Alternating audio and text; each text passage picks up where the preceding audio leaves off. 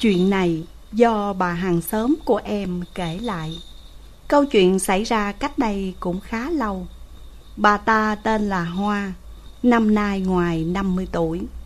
Em sẽ gọi tắt là bà Hát.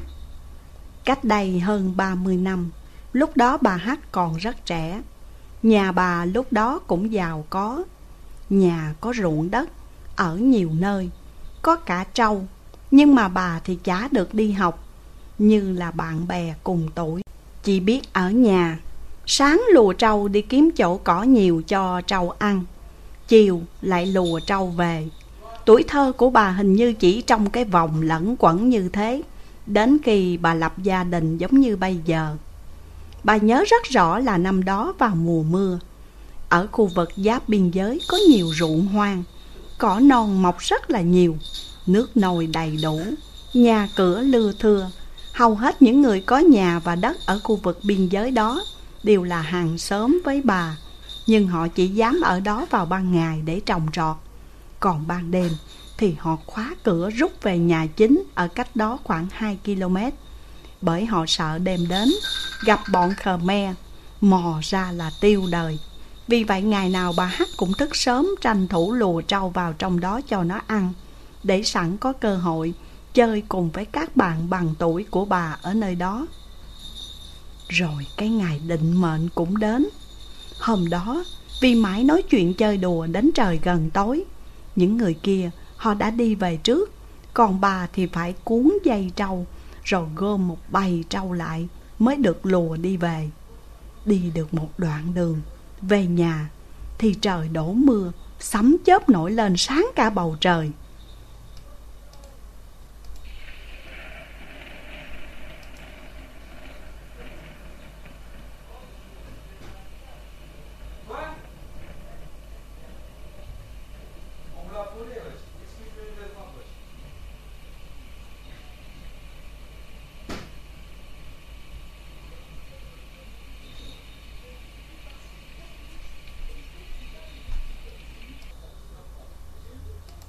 Bà Hắc là người sợ sấm chớp, Nên trong người có áo mưa, Bà cũng không dám ngừng lại để mặc. Bà cứ đánh cho trâu đi thật nhanh về phía trước, Nơi có ngôi nhà mái ngói cũ kỹ, Không có người ở, Và có hàng cao quen thuộc trước cửa Mà ngày nào bà cũng lùa trâu đi ngang qua. Vừa đến nhà, Bà định lùa bày trâu cho nó vào Ở bên trong sân nhà, Gần cái cửa chính để tiện trong chừng và để trú mưa.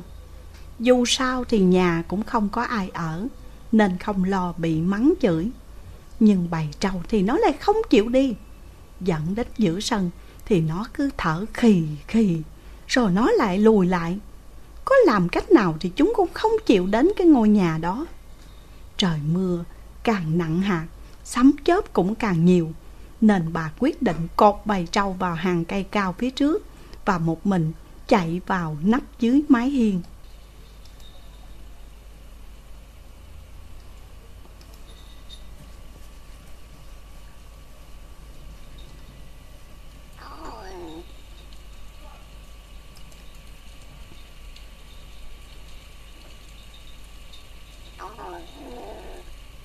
Đứng một lúc thì hai cánh cửa sổ bằng gỗ gần đó tự nhiên bung mạnh ra rồi va vào cái tấm vách làm cho bà giật bắn cả mình quay lại. Nhưng mà không thấy gì. Chỉ nghe thấy tiếng kẻo kẹt kẻo kẹt, do hai cánh cửa cứ đung đưa đung đưa. Tuy rằng lúc đó là gió không to, bà hát thấy hơi lạnh, nên kèm theo một cơn nổi da gà.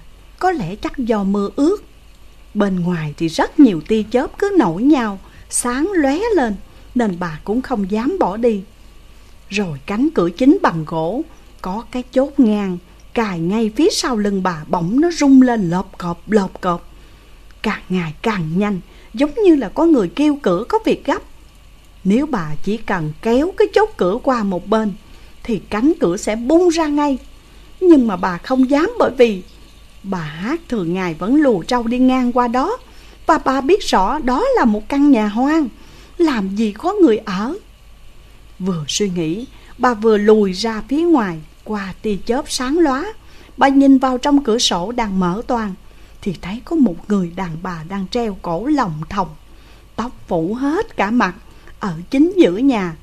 Lúc đó tay chân bà hát rung lẩy bẩy. Rồi một tia chớp tiếp theo Bà nhìn vào chỗ đó thì không còn thấy nữa. Bà đang hồi hộp Chưa biết phải làm gì Thì vài tia chớp cứ nối tiếp nhau Sáng bừng lên.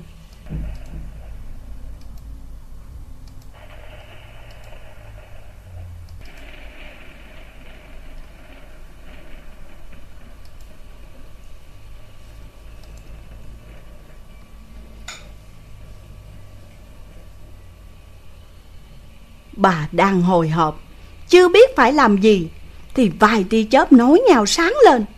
Và theo quán tính Bà hát nhìn vào cửa sổ lần này thì thấy rõ. Người đàn bà mặc áo trắng tóc xõa dài Đang đứng ngay cạnh cửa sổ. Mặt thì tím tái, Đôi mắt sắc lạnh đang nhìn chằm chằm vào bà.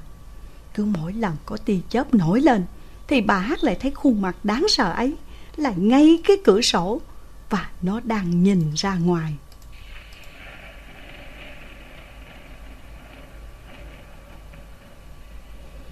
Cho dù bà sợ sấm chớp, nhưng bà cũng bậm môi chạy thật nhanh mà lùa bầy trâu. Tài bà cứ quýnh quán mở dây rồi đánh thật mạnh cho trâu mau chạy về. Đi được một đoạn thì bà hát gặp ba của bà đang mặc áo mưa và đang trong đèn đi kiếm. Do thấy trời tối mà bà vẫn chưa có về về đến nhà bà vừa khóc Vừa kể lại cho mọi người nghe câu chuyện Nghe xong bà của bà hát Cấm bà không được lại gần ngôi nhà đó nữa. Ông bảo ngôi nhà đó lúc trước Có hai vợ chồng kia sống nơi đó. Do bà vợ không sinh được con, Nên ông chồng đã bỏ đi theo người vợ bé. Và bà vợ vẫn sống một mình nơi đó Một thời gian. Rồi những người Thường xuyên đi ngang đó bỗng dưng không thấy bà ra vào. Rồi vài ngày sau, Họ nghe thấy có một cái mùi hôi thối. Bốc ra từ ngôi nhà đó, Nên họ đã đi vào xem thử. Qua cửa sổ, Người ta phát hiện bà ta đang treo cổ ở giữa nhà. Trên người không có một mảnh vải. Cửa chính thì đã bị khóa. Lúc đó chính quyền địa phương có đến và điều tra thế nào Thì không ai biết được. Do bà sống ở đó chỉ có một mình, Không có con cái, Nên những người tốt bụng đã gom tiền lại, Mua cho bà ta một cái hòm. Cúng kiến qua loa Rồi chôn bà ta ở phía sau ngôi nhà đó Và từ đó về sau, Không ai dám bén mảng đến ngôi nhà đó nữa, Ngoại trừ người đàn ông ở xứ khác đi buôn gạo đi ngang qua Nói về người đàn ông, Người đàn ông hôm đó đi buôn gạo, về ngang qua ngôi nhà.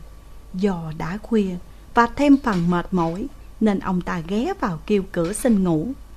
Để sáng mai được về sớm. Vào đến cửa ông đứng gọi hoài mà không nghe ai trả lời.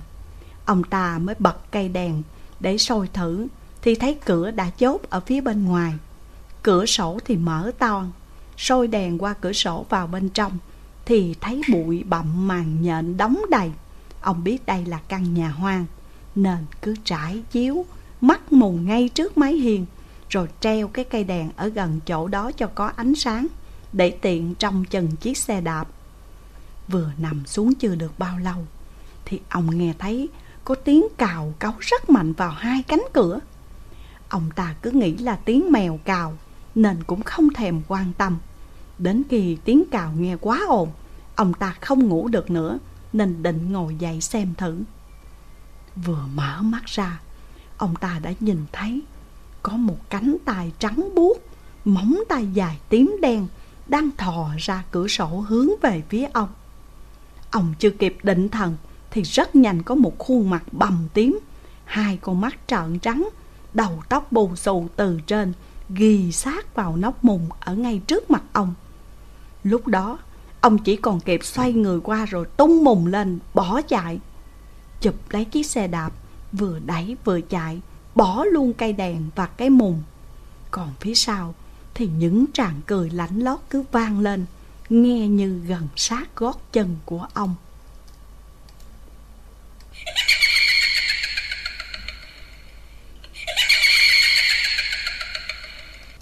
Ra đến khu đông nhà dân, Ông mới gọi cửa xin ngủ nhờ, Rồi ông kể lại toàn bộ cho họ nghe.